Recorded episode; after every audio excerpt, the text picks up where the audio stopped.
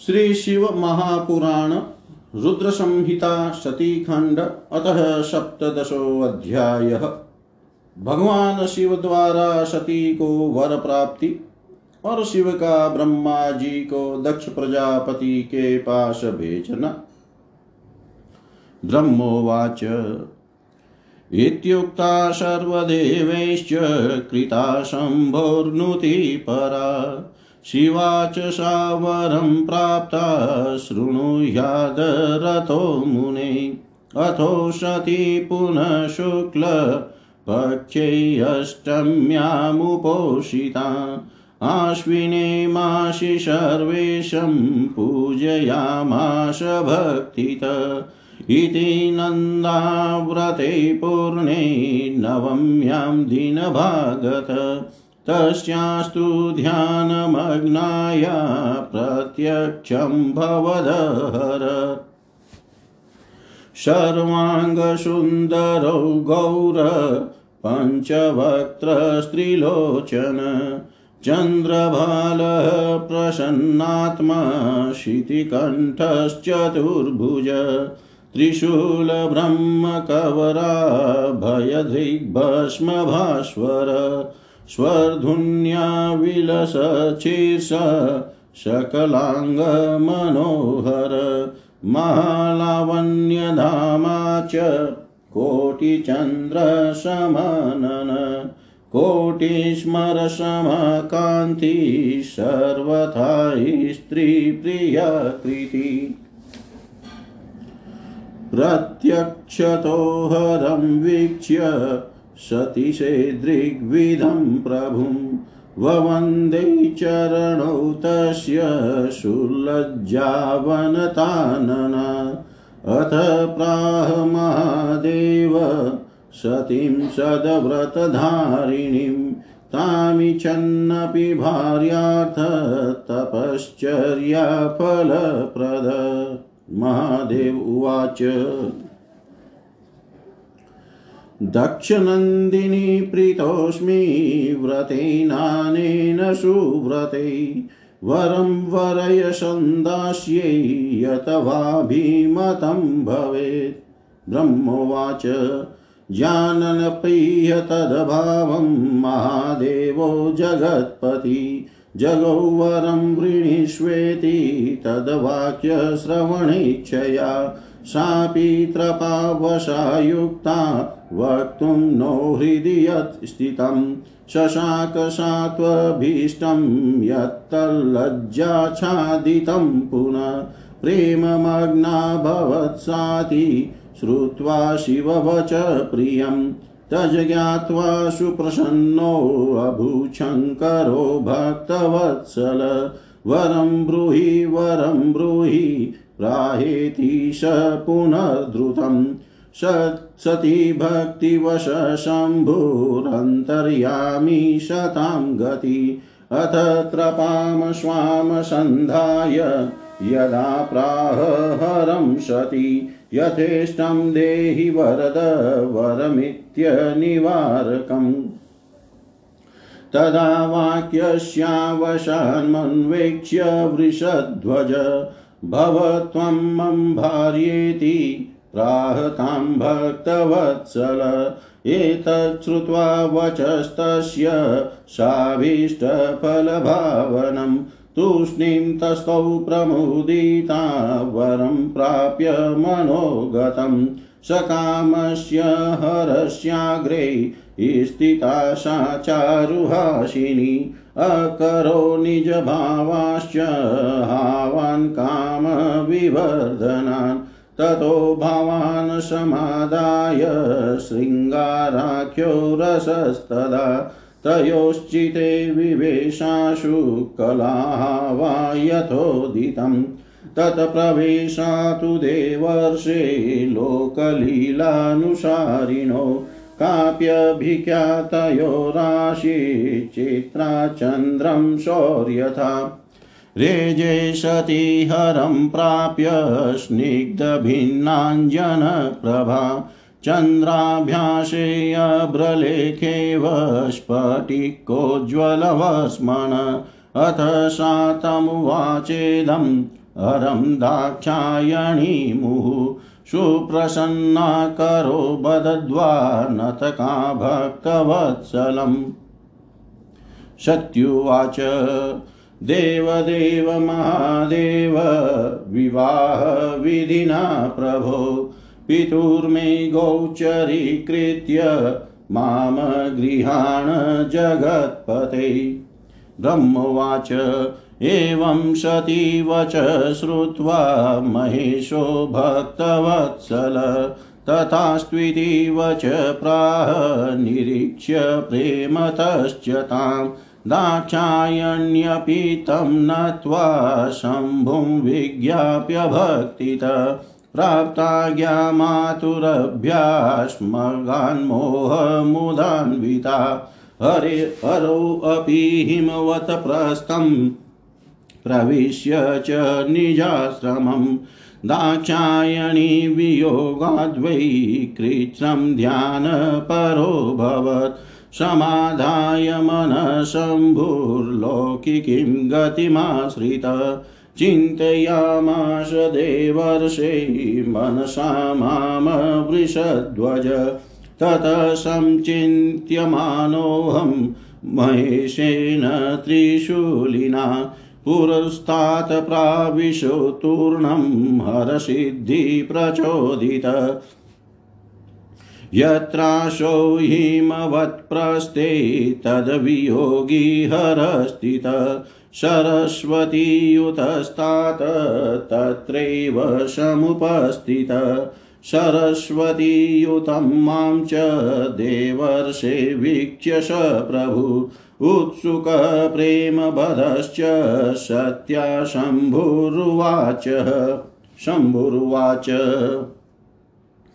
अहं ब्रह्मान् स्वार्थपरपरि, अहं ब्रह्मान् स्वार्थपरपरिग्रहकृतौ च यत् तदास्त्वत्वमिव स्वार्थै प्रतिभाति ममाधुना अहमाराधितः सत्या दाक्षायण्यात भक्तित तस्यैवरो मया दत्तो नन्दाव्रतप्रभावत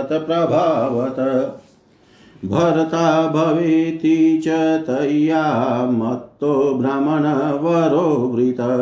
मम भार्यां भवेत्युक्तं मया तुष्टेन सर्वथा। अथावद्दतता माँ सा सति दाक्षायणी त्विति पितुर्मे गोचरीकृत्य माँ गृहाण जगत्पते। तदप्यङ्गीकृतं ब्रह्मन् मया तद्भक्तितुष्टित। सागता भवनं मातुर्हं मात्र गतो विदे। तस्मात् त्वं गच्छ भवनं दक्षस्य मम शासनात्। तां दक्षोऽपि यथा कन्यां दद्यान्मेयं मेयरं तथा वद। सती वियोगभङ्गस्याद्यथा मे त्वं तथा कुरु। समाश्वासय तं दक्षं सर्वविद्याविशारद। ब्रह्मोवाच। इत्युदीर्य महादेव सकाशे मे प्रजापते सरस्वतीं विलोक्याशु वियोगवशगोऽभवत्। तेनाहमपि चाज्ञप्त कृतकृत्यो मुदान्वित प्रो प्रावोचं चेति जगतां नाथं तं भक्तवत्सलं। ब्रह्मोवाच। यदाथ भगवन् शम्भो तद्विचार्य सुनिश्चितं मुख्यः स्वार्थो हि देवानां ममापि वृषभध्वज। दक्षस्तुभ्यं सुतां स्वां च स्वयमेव प्रदास्यति। अहं चापि वदिष्यामि त्वद्वाक्यं तत्सम्मक्षत ब्रह्मोवाच। इत्युदीर्य महादेवम् अहं सर्वेश्वरं प्रभुम् अगमं दक्षनिलयं स्यन्दनेनातिवेगिना नारदुवाच विधे प्राज्ञ महाभाग, वदनो वदतां वर, सत्यैः गृहागतायैष दक्ष किं करो तत् ब्रह्मोवाच तपस्तप्त्वा वरं प्राप्य मनोऽभिलषितं सति। गृहं गत्वा पितुर्मातुः प्रणामम् अकरो तदा। मात्रे पित्रे तत्सर्वं समाचख्यौ महेश्वरात्। वरप्राप्तिष्वसख्या वै सत्यास्तुष्टा तु भक्तित। माता पिता च वृतान्तं सर्वं श्रुत्वा सखीमुखात् आनन्दं परमं लेभे चक्रे च परमोत्सवम्। द्रव्यं ददौ द्विजातिभ्यो यथाभीष्टमुदारधि। अन्येभ्यश्चान्ददीनेभ्यो वीरिणी च महामना। वीरिणी तां समालिङ्ग्य स्वसुतां प्रीतिवर्धिनीं मूर्धन्योपाग्राय मुदिता प्रशंसुर्मुहुर्मुहुः अध दक्ष कियत्काले व्यतीते धर्मवित्तम। चिन्तयामाश देयेयं स्वसुता सम्भवे कथम्। आगतोऽपि महादेव प्रसन्न स जगामः। पुनरेव कथं सोऽपि सुतातैत्रागमिष्यति प्रस्थाप्योऽथ मया कश्चिच्छम्भोर्निकटमञ्जसा। ने नेत्यध्योग्यं न गृह्णीयाध्यध्ये। नेत्यध्योग्यं न गृह्ण्याध्यध्येव विफलार्दना।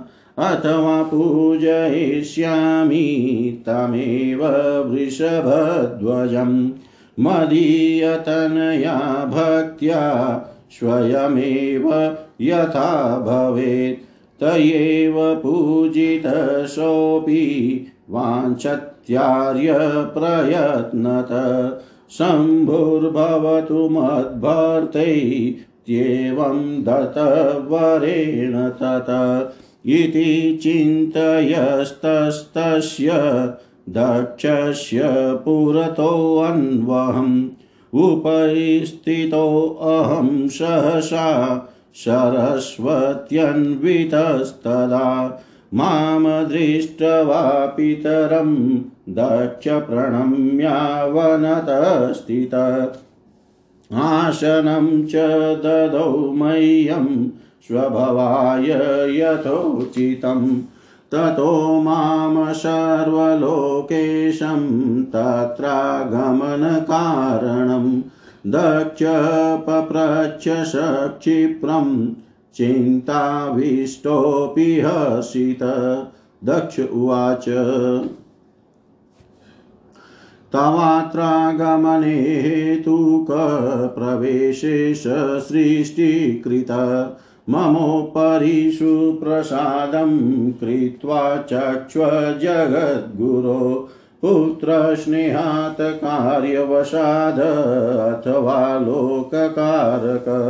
ममाश्रमं समायातो हृष्टस्य तव दर्शनात्। ब्रह्मोवाच इति पृष्टः स्वपुत्रेण दक्षेण मुनिषत्तम विहसन्न बुभ्रुवं वाक्यं मोदयस्तं प्रजापतिं ब्रह्मोवाच।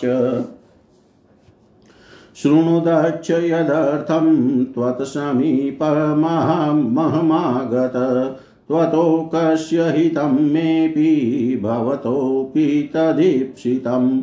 तव पुत्री समाराध्य महादेवं जगत्पतिं यो वरप्रार्थितस्तस्य समयोऽयुमुपागत शम्भुना तव पुत्र्यर्थं त्वत्सकाशमहं ध्रुवम् प्रस्थापितोऽस्मि यत्कृत्यं श्रेयस्तदवधारय।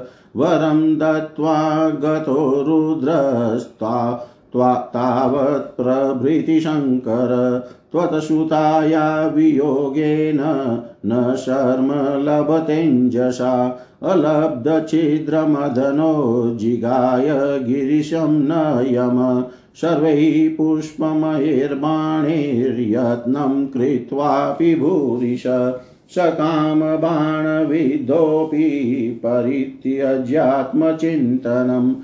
सतिं विचिन्तयन्नास्ते व्याकुलप्राकृतो यथा। विस्मृत्य प्रसृतां वाणीं गणाग्रे विप्रयोगता क्व सतीत्येवमभितो भाषते निकृतावपि। मया यद्वाञ्छितं पूर्वं त्वया च मदनेन च मरीच्याध्यैर्मुनिवरेस्ततसिद्धमधुना सुत। त्वत्पुत्र्याराधितशम्भुषोऽपि तस्या विचिन्तनात् अनुशोधयितुं प्रेप्सुर्वर्तते हिमवदगिरो। यथा नानाविधैर्भावैः सत्त्वा तेन व्रतेन च शम्भुराराधितस्तेन तथैवाराध्यते सति। तस्मात्तु दक्षतनयां सम्भवर्थं परिकल्पिताम् तस्मै यदेयविलम्बेन कृता ते कृतकृत्यता। अहं तमानयिष्यामि नारदेन त्वदालयम् तस्मै यत्त्वमेनाशं यच्छ तदर्थे परिकल्पिताम् ब्रह्मोवाच, श्रुत्वा मम श्रुत्वा मम वचश्चेति समे पुत्रोऽतिहर्षित एवमेवेति माँ दक्ष उवाच परहर्षित।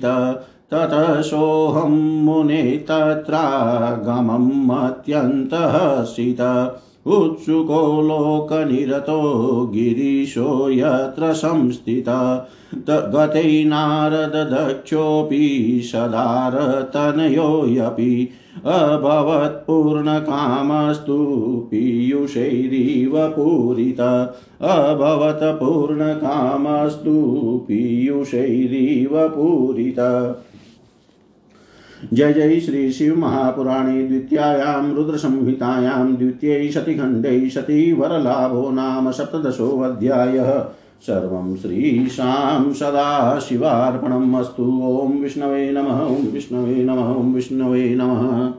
सप्तदशोऽध्याय हिंदी भावार्थ ब्रह्मा जी बोले। इस प्रकार मैंने सभी देवताओं के द्वारा की गई शिवजी की उत्तम स्तुति को आपसे कह दिया। हे मुने सती ने जिस प्रकार शिव जी से वर प्राप्त किया, उसे अब मुझसे सुनो। सती ने आश्विन मास के शुक्ल पक्ष की अष्टमी तिथि को उपवास कर भक्ति पूर्वक सर्वेश्वर शिव जी का पूजन किया। इस प्रकार नंदा व्रत के पूर्ण हो जाने पर नवमी तिथि का कुछ भाग शेष रह गया था। उस समय ध्यान में निमग्न उन सती के सामने शिव प्रकट हो गए। वे सर्वांग सुंदर तथा गौर वर्ण के थे।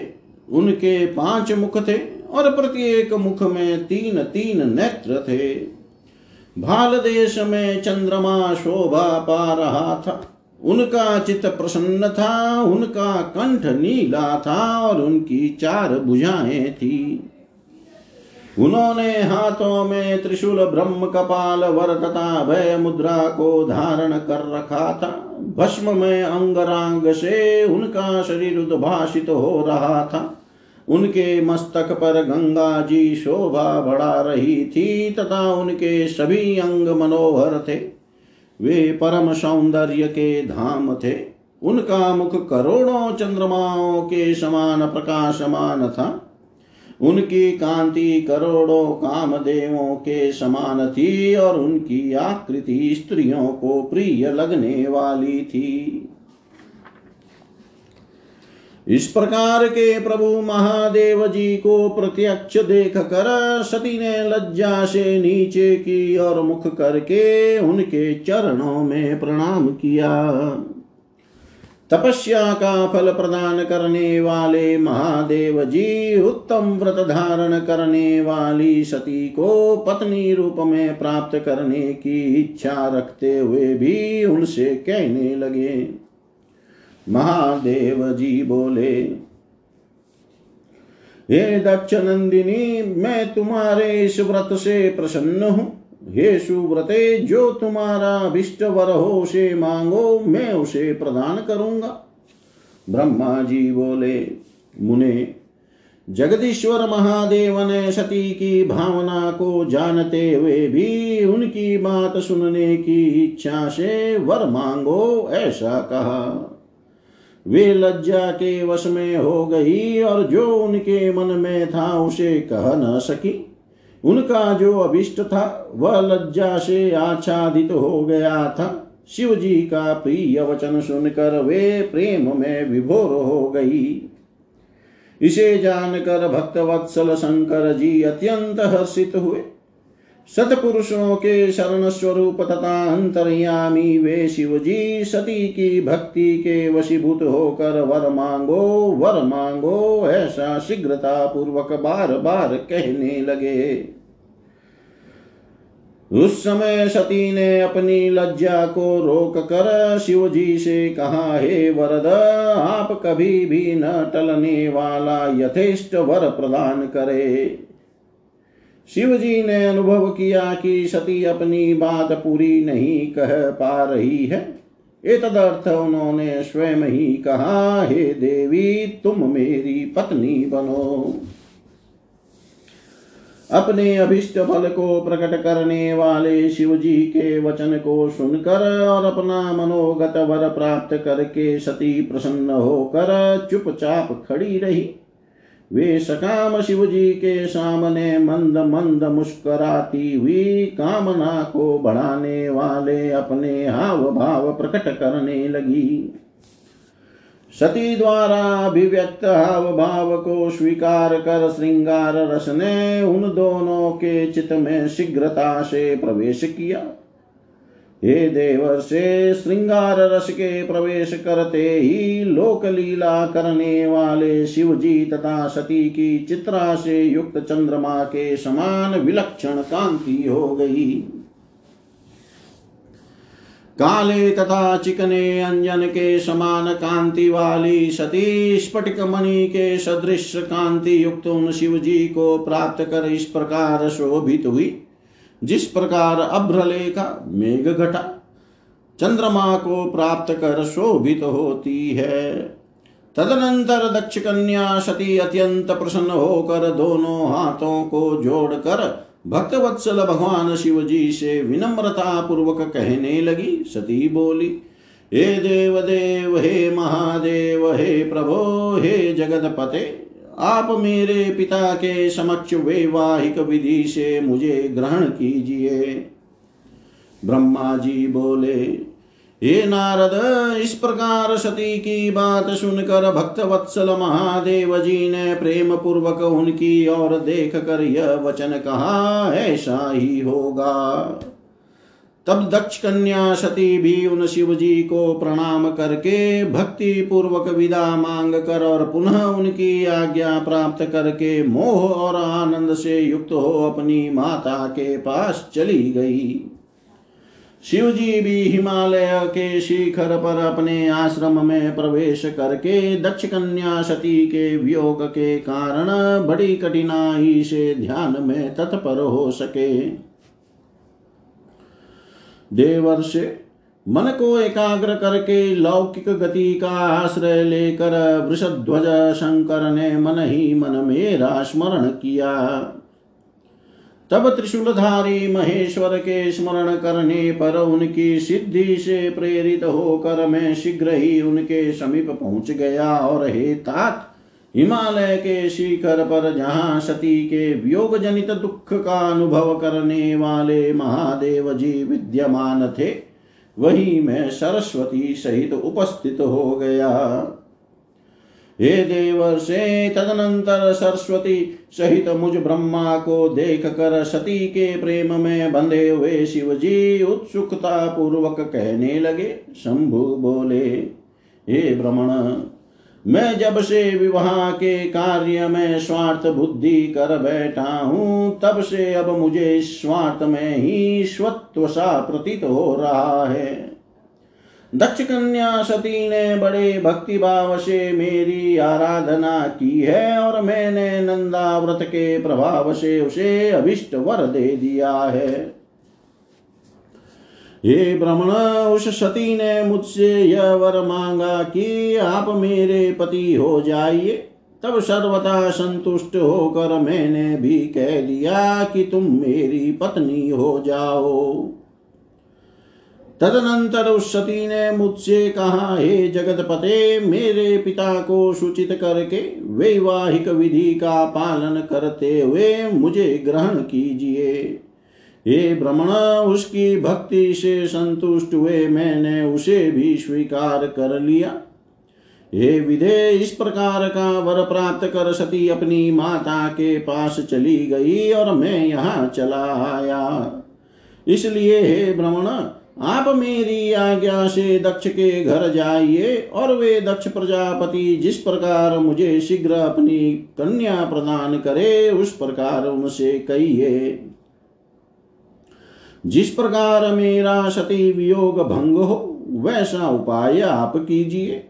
आप सभी प्रकार की विद्याओं में निपुण हैं। अतः इस बात के लिए दक्ष प्रजापति को समझाइए। ब्रह्मा जी बोले, यह कहकर वे शिव जी मुझ ब्रह्मा के समीप स्थित सरस्वती को देख कर शीघ्र ही सती के वियोग के वशीभूत हो गए। उनकी आज्ञा पाकर मैं कृतकृत्य और प्रसन्न हो गया तथा उन भक्त वत्सल जगतपति से यह कहने लगा, ब्रह्मा जी बोले, भगवान, हे शंभो, आपने जो कुछ कहा है उस पर भली भांति विचार करके हम लोगों ने पहले ही उसे सुनिश्चित कर दिया है। हे वृषभ ध्वज, इसमें देवताओं का और मेरा भी मुख्य स्वार्थ है। दक्ष प्रजापति स्वयं ही आपको अपनी पुत्री प्रदान करेंगे और मैं भी उनके समक्ष आपका वचन कह दूँगा। ब्रह्मा जी बोले, हे नारद, सर्वेश्वर प्रभु महादेव जी से इस प्रकार कहकर मैं अत्यंत वेगशाली रथ से दक्ष के घर जा पहुँचा। नारद जी बोले हे प्राज्ञ, हे महाभाग, हे विदे हे वक्ताओं में श्रेष्ठ, तपस्या के पश्चात घर लौट कर आई हुई सती के लिए दक्ष ने क्या किया? ब्रह्मा जी बोले, तपस्या करके मनोअभिलषित वर प्राप्त कर तथा घर जाकर सती ने माता पिता को प्रणाम किया। तत्पश्चात सती ने अपनी सखी के द्वारा माता पिता से वह सारा वृतांत कहलवाया। जिस प्रकार उनकी भक्ति से प्रसन्न हुए महेश्वर से उन्हें वर की प्राप्ति हुई थी। सखी के मुँह से सारा वृतांत सुनकर माता पिता को बड़ा आनंद हुआ और उन्होंने महान उत्सव मनाया। उदार चित्त दक्ष और महामनस्विनी वीरिणी ने ब्राह्मणों को उनकी इच्छा के अनुसार धन दिया और अंधों दीनों तथा अन्य लोगों को भी धन बांटा। प्रीति बढ़ाने वाली अपनी उस पुत्री को हृदय से लगाकर उसका मस्तक शुंग कर और आनंद विभोर होकर वीरिनी ने बार बार उसकी प्रशंसा की। कुछ समय बीतने पर धर्मज्ञों में श्रेष्ठ दक्ष इस चिंता में पड़ गए कि मैं अपनी पुत्र, इस पुत्री को शंकर को किस प्रकार प्रदान करूँ? महादेव जी प्रसन्न होकर मेरी पुत्री को वर देने के लिए आए थे, किंतु वे तो चले गए। अब मेरी पुत्री के लिए वे पुनः कैसे आएँगे? यदि मैं किसी को उनके पास शीघ्र भेजू तो यह भी उचित नहीं है, क्योंकि यदि वे पुत्री को स्वीकार न करे तो मेरी याचना निष्फल हो जाएगी। अथवा मैं स्वयं उनका पूजन अर्चन करूँ, जिससे कि वे मेरी पुत्री की भक्ति से प्रसन्न होकर स्वयं इसे ग्रहण कर इसके पति बने। उस सती के द्वारा श्रेष्ठ प्रयत्न से पूजित होकर वे भी उसको पाना चाह रहे हैं, क्योंकि वे मेरे पति शिव जी हो, सती को यह वर दे चुके हैं। इस प्रकार की चिंता में पड़े हुए दक्ष प्रजापति के सामने मैं सरस्वती के साथ एकाएक उपस्थित हुआ। मुझे अपने पिता को देख कर प्रणाम करके दक्ष विनित भाव से खड़े हुए और उन्होंने मुझ ब्रह्मा को यथोचित आसन दिया। तत्पश्चात चिंता से युक्त होने पर भी हर्षित हुए वे दक्ष, शीघ्र ही सर्वलोकेश्वर मुझ ब्रह्मा से आगमन का कारण पूछने लगे। दक्ष बोले, हे जगत गुरु हे सृष्टि करता यहाँ आपके आगमन का क्या कारण है? मेरे ऊपर महती कृपा करके उसे कहिए। हे लोक कारक आप मुझे पुत्र के स्नेह स्नेहवश अथवा किसी कार्यवश मेरे आश्रम में पधारे हैं। आपके दर्शन से मुझे प्रसन्नता हो रही है। ब्रह्मा जी बोले, हे मुनि शतम अपने पुत्र दक्ष द्वारा इस प्रकार पूछे जाने पर मैं उन प्रजापति को प्रसन्न करता हुआ हंसकर कहने लगा। ब्रह्मा जी बोले, हे दत्त मैं जिस उद्देश्य से यहाँ आपके पास आया हूँ, उसको सुनिए। जिसके करने से तुम्हारा तथा मेरे दोनों का विष्ट सिद्ध होगा। आपकी पुत्री सती ने जगतपति महादेव जी की आराधना करके जो वर प्राप्त किया है, उसका समय अब उपस्थित हो चुका है। शंभु ने आपकी पुत्री को पत्नी रूप में प्राप्त करने के लिए ही मुझे आपके पास भेजा है।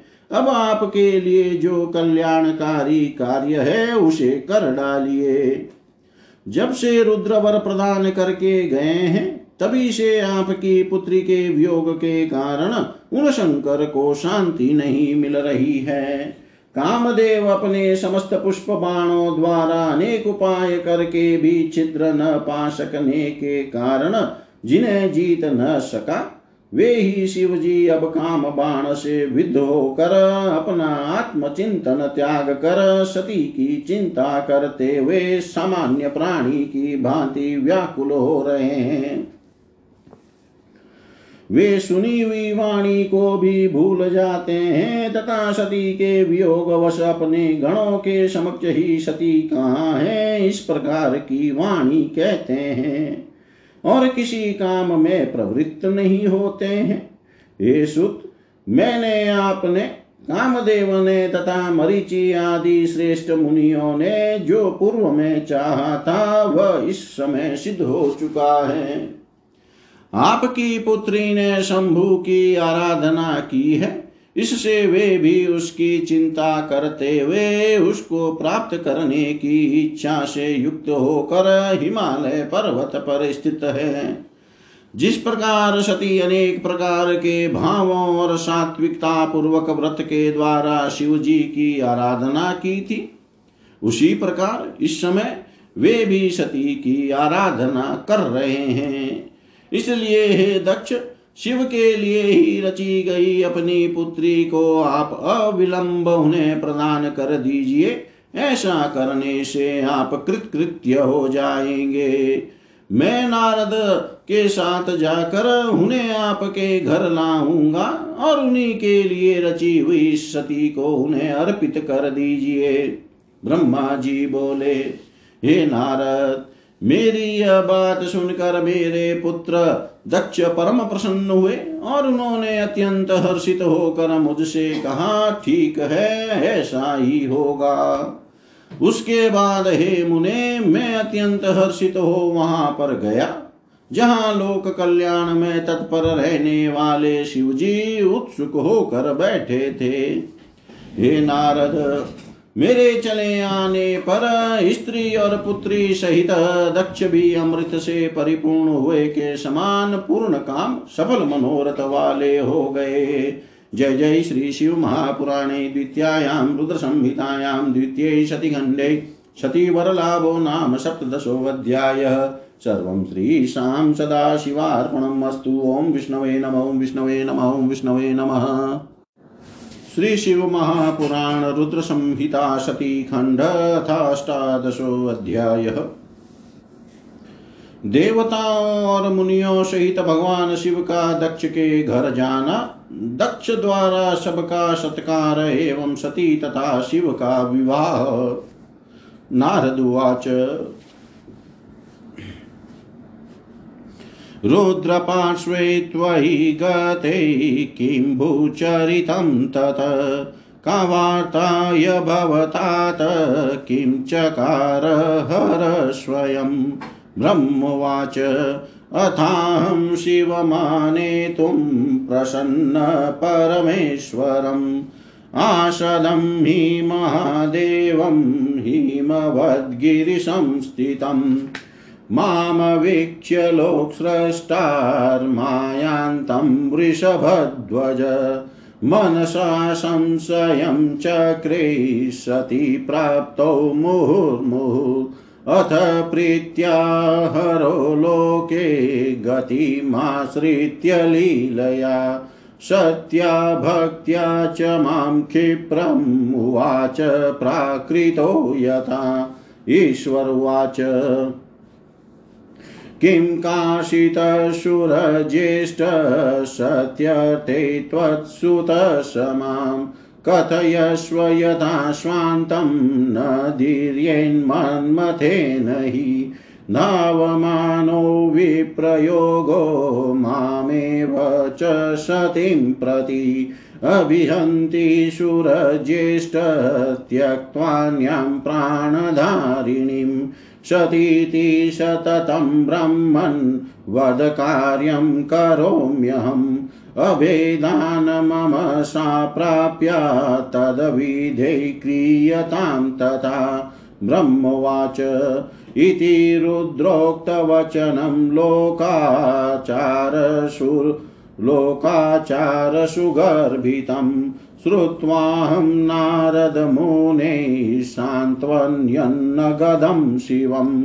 ब्रह्मवाच सत्यर्थं यन्मम सूतो वदति स्म वृषध्वज। तच्छृणुष्व निजासाध्यं सिद्धमित्यवधारय। देया तस्मै मया पुत्री तदर्थं परिकल्पिता। ममाभीष्टमिदं कार्यं तद्वाक्यादधिकं पुनः। मत्पुत्र्याराधितशम्भुरेतदर्थं स्वयं पुनः। सोऽप्यन्विष्यति माम यस्मात्तदा देया मया रे शुभे लग्ने सुमुहूर्ते समागच्छतु सोऽन्तिकम् तदा दास्यामि तनयां भिक्षार्थं सम्भवे विधे। इत्युवाच समां दक्षस्तस्मात् त्वं वृषभध्वज। शुभे मुहूर्ते तद्वेश्म गच्छतामानयस्व च ब्रह्मोवाच। इति श्रुत्वा मम वचो लौकिकीं गतिमाश्रित।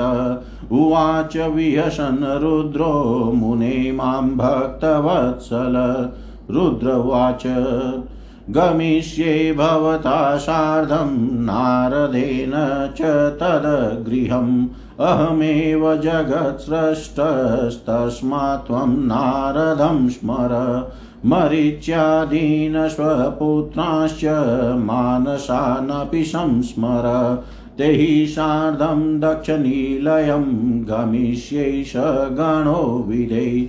ब्रह्मोवाच, इत्याग इत्याज्ञप्तोऽहमीशेन लोकाचारपरेण। संस्मरं नारदं त्वां च मरीच्यादीन् सुतांस्तथा ततः समागते सर्वे मानसास्तनयास्त्वया। मम स्मरणमात्रेण रेष्टास्ते द्रुतमादरात्। विष्णुः स्मृतो रुद्रेण शेवरात्। सस्वसैन्यैः कमलया गरुरारूढ एव च। अथ चैत्रशीते पक्षे नक्षत्रे भगदेवते। त्रयोदश्यां दिने भानो निर्गच्छत्स महेश्वर। सर्वैः सुरगणैः सार्धं ब्रह्मविष्णुपुरः तथा तैर्मुनिर्भिर्गच्छन् स बभौ पथिशङ्कर मार्गे समुत्सवो जातो देवादीनां च गच्छताम् तथा हरगणानां च सानन्मनसामति। गजगोव्याघ्रसर्पाश्च जटाचन्द्रकला तथा जग्मुः सर्वे भूषणत्वं यथा योग्यं शिवेच्छया ततक्षणेन बलिना, बलिवर्धेन वेगिना। स विष्णुप्रमुखः प्रीत्या प्रापदक्षालयं हर।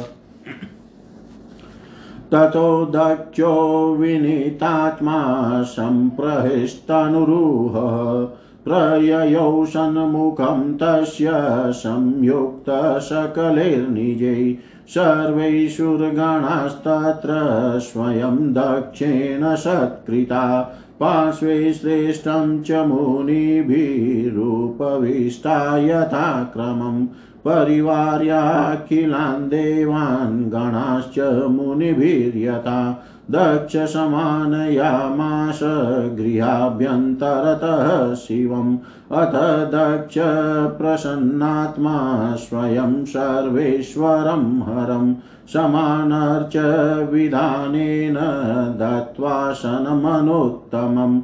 ततो विष्णुं च माँ विप्रान् सुरान् सर्वान् गणास्तथा पूजयामास सद्भक्त्या यथोचितविधानत कृत्वा यथोचितां पूजां तेषां पूज्यादिभिस्तथा चकार संविदं दक्षो मुनिर्भिर्मानसै पुनः, ततो माँ पितरं प्राह दक्षप्रीत्या हि मत्सुत। प्रणिपत्य कर्म कार्यं वैवाहिकं विभो वाडमित्यमप्युक्त्वा प्रष्टेनान्तरात्मना समुताय ततोकाशं तत्कार्यम् अखिलं तथा ततः शुभे मुहूर्ते हि लग्ने ग्रहबलान्विते सतीं निजसुतां दक्षो ददौ हर्षेण सम्भवे। उद्वाहविधिना सोऽपि पाणिं जग्राहसित दाक्षायण्यामवर्तन्नोस्तदानीं वृषभध्वज। अहं हरिस्त्वाद्याद्या वै मुनयश्च सुरागणा। नेमुः सर्वे संस्तुतिभितोषयामाशुरीश्वरम् समुत्सवो महानाशिनृत्यगानपुरःसर आनन्दं परमं जग्मुः सर्वे मुनिगणासुरा कन्यां दत्त्वा कृतार्थो भूतदा दक्षो हि मत्सुत शिवा शिवौ प्रसन्नो च निखिलं मङ्गलालयम्। शिवा शिवौ प्रसन्नौ च निखिलं मङ्गलालयम्। जय जय श्री शिवमहापुराणे द्वितीयायां रुद्रसंहितायां द्वितीयै शतिखण्डे कन्यादानवर्णनं नामाष्टादशोऽध्यायः। सर्वं श्रीशां सदाशिवार्पणम् अस्तु ॐ विष्णवे नमः, ॐ विष्णवे नमः, ॐ विष्णवे नमः। अष्टादशो अध्याय हिंदी भावा। नारद जी बोले, जब आप भगवान रुद्र के पास गए, तब क्या चरित्र हुआ? हे तात, कौन सी बात हुई और शिव जी ने स्वयं क्या किया? ब्रह्मा जी बोले, हे नारद तदनंतर मैं हिमालय पर्वत के कैलाश शिखर पर रहने वाले परमेश्वर महादेव शिव जी को लाने के लिए प्रसन्नता पूर्वक उनके समीप गया। वृषभ ध्वज शिव जी मुझे लोककर्ता को आते हुए देख कर अपने मन में सती की प्राप्ति के विषय में बार बार संशय करने लगे। तत्पश्चात शिव जी प्रीति पूर्वक अपनी लीला से और सती की भक्ति से लोक गति का आश्रय लेकर सामान्य मनुष्य के समान मुझसे शीघ्र कहने लगे। ईश्वर बोले, हे सुर श्रेष्ठ आपके पुत्र दक्ष प्रजापति ने सती को मुझे प्रदान करने के विषय में क्या किया? आप मुझसे कहिए। जिससे काम के कारण मेरा हृदय विदीर्ण न हो जाए। हे सुर श्रेष्ठ किसी अन्य प्राणधारिणी कामिनी को छोड़कर केवल सती की ओर दौड़ता हुआ यह वियोग मुझे अत्यंत पीड़ित कर रहा है। हे भ्रमण मैं सदा सती सती ऐसा कहता हुआ कार्यों को करता हूँ। उस सती के पास जाकर आप मेरी व्यथा को कहें, वह सती मुझसे अभिन्न है। हे विधे, अतः उसकी प्राप्ति के लिए आप यत्न कीजिए अथवा सती की प्राप्ति के निमित्त उपाय बताइए, जिसे मैं शीघ्र ही करूँ। ब्रह्मा जी बोले, हे नारद मुने रुद्र के द्वारा कहे गए लोकाचार युक्त वचन को सुनकर उन्हें सांत्वना देते हुए मैं कहने लगा, ब्रह्मा जी बोले, हे वृषभ ध्वज, सती के लिए मेरे पुत्र दक्ष ने जो बात कही है, उसे सुनिए और जिस कार्य को आप अपने लिए असाध्य मान रहे हैं, उसे सिद्ध हुआ समझिए। दक्ष ने मुझसे कहा कि हे भ्रमण मैं अपनी पुत्री भगवान शिव के हाथों में ही दूँगा, क्योंकि उन्हीं के लिए यह उत्पन्न हुई है। यह कार्य मुझे स्वयं अभिष्ट है। फिर आपके भी कहने से इसका महत्व और बढ़ गया है। मेरी पुत्री ने स्वयं इसी उद्देश्य से भगवान शिव की पूजा की थी और उस समय और इस समय शिव जी भी इसी विषय में पूछताछ कर रहे हैं। इसलिए मुझे अपनी कन्या शिव जी के हाथ में अवश्य देनी है। हे विदे वे शंकर, शुभ लग्न और सुंदर मुहूर्त में मेरे यहाँ पधारे, जिससे मैं उन्हें भिक्षा रूप में अपनी कन्या प्रदान करूँ।